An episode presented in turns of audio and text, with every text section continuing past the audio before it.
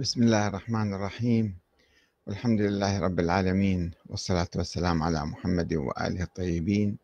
ثم السلام عليكم أيها الأخوة الكرام ورحمة الله وبركاته. معكم في أحمد الكاتب يتذكر الحلقة السابعة عشرة. ما هو الكنز الذي لقيته في لبنان؟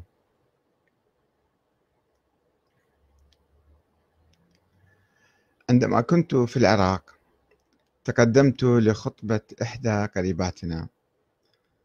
فرفض والدها لأني كنت طالب علوم دينية ولم أؤمن مستقبلي الاقتصادي. وكان على حق فيما يبدو ولا ألومه على ذلك. وعندما كنت في الكويت في السبعينات آه، جاء قريب آخر مرة إلى بيت الله الحرام على الكويت وهو يعني يجلب معه ابنته التي كانت يبدو تهواني أو ترغب في الزواج مني. وتخيلت أنني, أنني في الكويت وسوف أستقبلها هناك. ولكني في الحقيقة لم أكن قد قررت الزواج. وأنا أعيش بأوراق مزورة ووضع قلق. فعادت حزينة باكية كما قالوا لي. وعندما ذهبت إلى لبنان بعد ذلك بسنوات قررت الزواج من هناك. وزرت بيت أحد الأصدقاء المؤمنين الأعزاء في برج البراجنة في بيروت الجنوبية الضاحية الجنوبية وهو الشيخ حسين أيوب. فسهل الله أمرنا ووفقنا الله تعالى لاختيار إحدى أخواته الكريمات وهي السيدة ألطاف أيوب. وتم زواجنا خلال أيام. وكان ذلك في الخامس والعشرين من أيار 1978 وكنت تلك الأيام أشرف على طباعة عدد من الكتب التي يقوم بها يقوم بتأليفها أعضاء في الحركة المرجعية. كما كنت أطبع المجلة الداخلية للحركة المجاهدون وجريدة الشهيد التي بدأنا نصدرها في تلك الأيام في أيام الثورة الإيرانية. باللغة العربية طبعا. ورغم أنه لم تكن بيننا بيني وبين زوجتي علاقة سابقة ولا حب مسبق ولا معرفة ولكن الله قد رزقنا بكل ذلك بسرعة والحمد لله رب العالمين. فتفهمتها وتفهمتني. واعتبرتها كنزا ساقه الله لي ولطفا منه ونصيرا في مسيرتي وانيسا في غربتي. ورزقني الله تعالى منها ست بنات. هن أمل 1980 متزوجة من ذي الفقار أيوب في لبنان ولديها أربعة أولاد. وفاطمة ولدت 1982 متزوجة من أبو بكر إبراهيم وهو من الأخوة الأكراد في السليمانية ولديها ولدان صبي وبنت. وبشرى 1985 متزوجة من عمر فوفانا وهو من أصول آه، إسبانية أفريقية. ولديها بنت. ويسرى 1986 متزوجة من محمد إسماعيل من لبنان ولديها ولد. وجنان 1988 متزوجة من هانية الحسن من القطيف ولديها ولدان. وحنان 1994 طالبة ماجستير في الهندسة المعمارية. وكما هي العادة في بلادنا قدم الأصدقاء والأقرباء هدايا للعروسين الجدد. وقد نسيت من قدم وماذا قدم.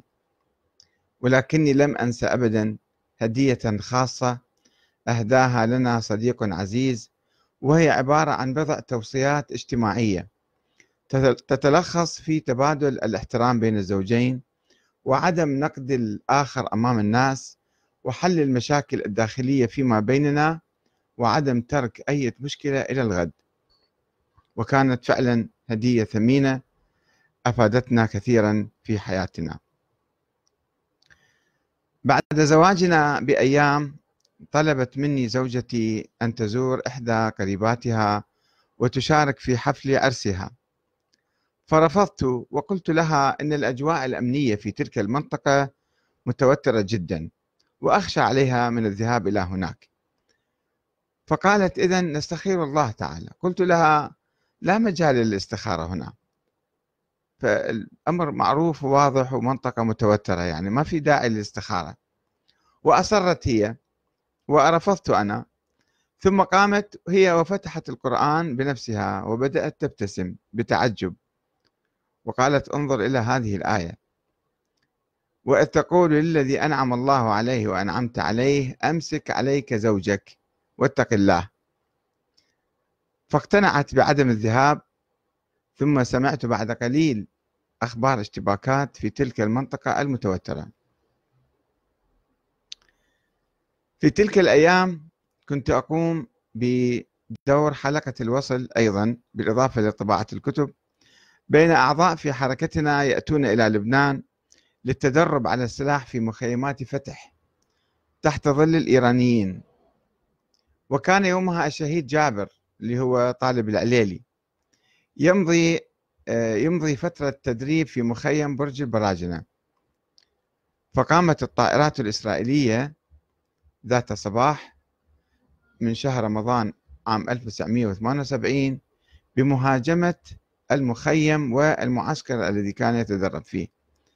ولأنه كان جالسا يقرأ القرآن بعد السحر والصلاة فقد سمع دوي الطائرات المنخفض وقفز بسرعة إلى أحد الخنادق. وقصفت الطائرات المعسكر. وعندما عاد من الخندق وجد فراشه ممزقا بالرصاص. وكان علي أيضا أن أعد شحن سيارة بالأسلحة بالتنسيق مع حركة فتح لإرسالها حسب الظاهر إلى إيران في أيام الشاه. وفي الحقيقة كنا ننوي إرسالها إلى العراق. ونزلت في اليوم الأخير من رمضان من بيتي الذي كان يقع في الطابق الخامس في الشياح.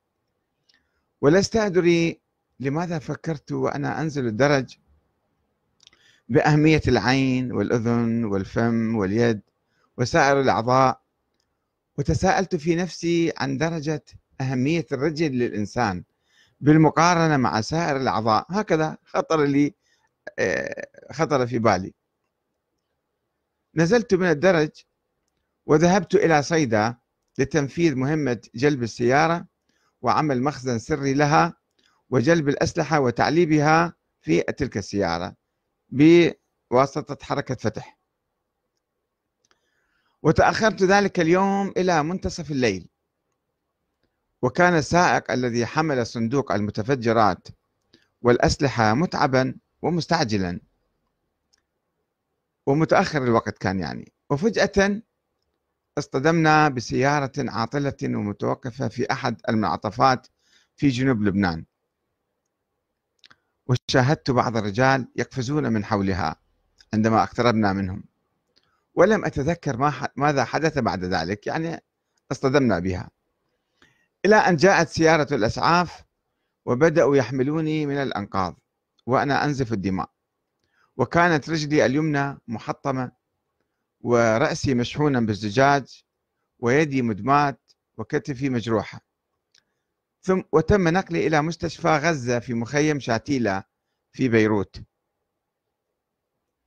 وهناك جاءت زوجتي وعمي يعني والدها وسألوني عن كيفية الحادث وسبب كسر رجلي. فقلت لهم كنت أحمل صندوق كتب تحت مقعدي تحت مقعد السيارة. يعني أمامي في السيارة. وأثناء الحادث تسبب بكسر رجلي. وبعد قليل جاء المحقق العسكري من فتح ليسألني يحقق في الموضوع ويكتب تقرير يعني. فقلت له بأني كنت أحمل صندوق أسلحة. فأنكرت ذلك زوجتي وقالت أنه يخلط هذا تحت العملية أو تحت المخدر. ولكني أشرت عليها بالسكوت. واستغرب عمي ذلك. ومنذ ذلك الحين عرفوا بأني أخفي شخصية ثانية تحت ستار تاجر الكتب وأني أقوم بأدوار سرية أخرى. ولم يعرفوا ما هي. ولم أعد ذلك اليوم إلى بيتي على قدمي إلا بعد أسابيع من العمليات الجراحية وعلى عكازين اثنين. وعندها عرفت بدقة ماذا تعني أهمية الرجل. وشكرت الله على أن أعطاني درسا مختصرا ونبهني بسرعة إلى تذكر نعمائه وفضله. وحمدته كثيرا على سلامتي بعد أن كدت أفقد رجلي بعد إصابتها بالتعفن في مستشفى غزة لولا أن قيض الله لي بعض الأصدقاء كالشيخ علي الخازم والأستاذ جهاد. اللذين بادروا بادرا إلى نقلي إلى مستشفى الجامعة الأمريكية وإجراء عملية سريعة. وطبعا حمدت الله على أن لم تنفجر المتفجرات التي كنت أحملها في السيارة أثناء الاصطدام. وكانت الحادثة في يوم اختفاء الإمام موسى الصدر في ليبيا. ونفس اليوم سافر الإمام الخميني إلى باريس. وبدأت أحداث الثورة الإسلامية في إيران تتلاحق وتتصاعد وأنا, وأنا أتابعها من السرير. والسلام عليكم ورحمة الله وبركاته. وإلى حلقة قادمة إن شاء الله.